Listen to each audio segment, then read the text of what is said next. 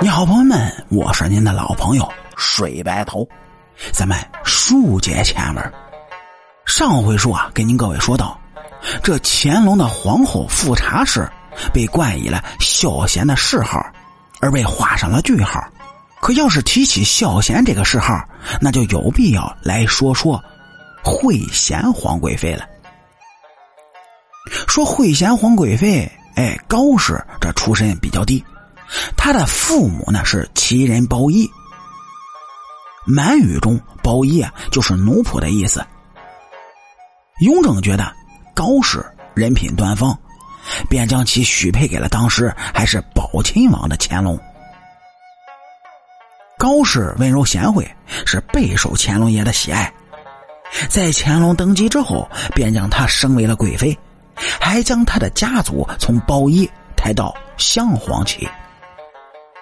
乾隆十年的时候，高氏身染恶疾，卧病在床。乾隆为了让爱妃早日康复，便册封高氏为皇贵妃。可惜的是啊，成为皇贵妃后没三天，高氏便离开了人世。说是高氏过世之后呢，乾隆亲自为其拟定了谥号，是为惠贤。当时尚在人世的富察皇后听到这个谥号之后啊，觉得非常羡慕，想到自己在过世之后也会被拟定谥号，不由得是流下了眼泪。乾隆不解其意，富察氏呢就解释道：“我朝皇后的谥号一定带有孝字儿，所以如果我能像皇贵妃一样，谥号中另一个字是为贤，我一定会以此激励自己，让自己的行为配得上谥号。”对于皇帝来说，用什么谥号那还不是一句话的事儿。这富察氏既然已经开口，乾隆哪有不答应的道理？因此富察氏在过世之后，乾隆回忆起当年二人的对话，便以孝贤作为了富察皇后的谥号。哲敏皇贵妃同样姓富察，为了与孝贤皇后加以区分呢，这后面咱就不再称哲敏皇贵妃为富察氏。说乾隆还未登基时啊，哲敏皇贵妃便被先皇雍正赐给了乾隆。可惜的是啊，哲敏皇贵妃福薄啊，没能看到丈夫登基那天。乾隆与哲敏皇贵妃的感情比较深厚，在登基之后仍然不忘这个陪伴自己过了一段时间的女人，将她妃为哲妃。到了后来，乾隆对故去的哲妃是愈发的思念，又将其封为了哲敏皇贵妃。不过也有学者认为，哲敏皇贵妃之所以在死后两次被追封，是因为她为乾隆生下了大阿哥。其实有些人认为啊，这种说法根本就站不住脚。要知道，于妃和哲敏皇贵妃一样，都是在乾隆还是皇子时就嫁给了乾隆，而且于妃还为乾隆生下了他最宠爱的皇子永琪。结果于妃在生前未能成为贵妃，在死后啊也只是以贵妃的规格被葬在了妃园寝，而不是和其他五位后妃一样与乾隆合葬。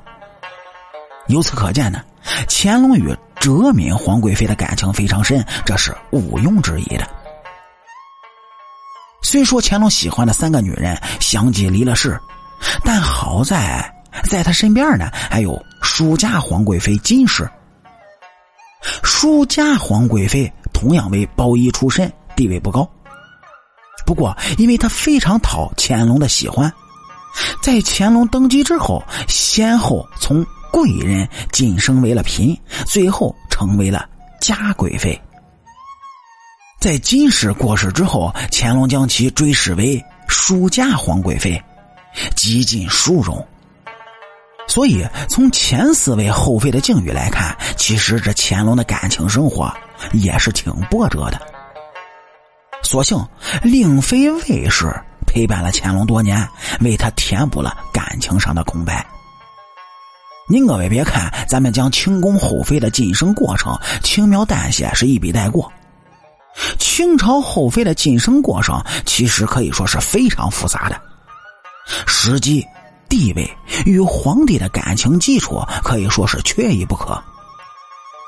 令妃是幸运的，她进宫之后啊，并未给乾隆生育子嗣，但她仍能凭借乾隆的宠爱是不断的晋升，从贵人一路晋升到了令妃。要知道，明贵人在贵人的位置上苦熬了十九年，才成为了嫔；林贵人在宫闱摸爬滚打了四十三年，才有了晋升的机会；白常在当了四十四年的常在，终于在芳华老去时熬成了贵人。令妃呢，未能给乾隆生下龙子，地位竟然是一路飙升，这是多么不可思议的！然而乾隆二十一年开始，令妃的肚子终于有了动静儿。在此后的几年里，令妃几乎是以每年一个的频率连续为乾隆诞下子女，为爱新觉罗氏是开枝散叶。乾隆三十年，劳苦功高的令妃啊，终于就被晋升为了皇贵妃。虽然她并没有居于后宫正位，但此时的她已代掌了皇后的权力。要知道，历朝历代皇贵妃代管后宫的情况实不多见，由此可见，令妃不但得宠，她的德行也是受到乾隆的认可的。然而正是应了那句人间不许红颜见白头，令妃虽然比前四位后妃活得更久了一些，但她仍未能与乾隆相扶到老，于盛年离世。乾隆六十年嘉庆登基，乾隆将其生母令妃就追封为了孝仪皇后。三年之后，八十八岁的乾隆安然离世。乾隆驾崩之后，嘉庆将父亲就葬于了玉陵地宫，终于乾隆得以在地宫中与他平生最爱的五个女人重逢。不过乾隆一生中最喜欢的女人只有这五个吗？嘿嘿，显然不是这样的。结合史料来看呢，乾隆频繁临幸的嫔妃有不少，其中包括纯惠皇贵妃、庆功皇贵妃、新贵妃、颖贵妃、珍妃、淑妃等等等等。不过说起乾隆最心爱的女人，非今天咱们说的这五个莫属。如果不是自己最心爱的女人，乾隆帝王之谊绝对不会允许他们和自己合葬一处，让他们在地宫中继续的服侍自己。这古人呢，对这身后事颇为重视。乾隆之所以与这五位女子合葬，就是为了要与他们来生聚首，再续前缘。好了，感谢您各位在收听故事的同时呢，能够帮主播点赞、评论、转发和订阅。我是您的老朋友水白头。清朝那点事儿，下期咱接着唠。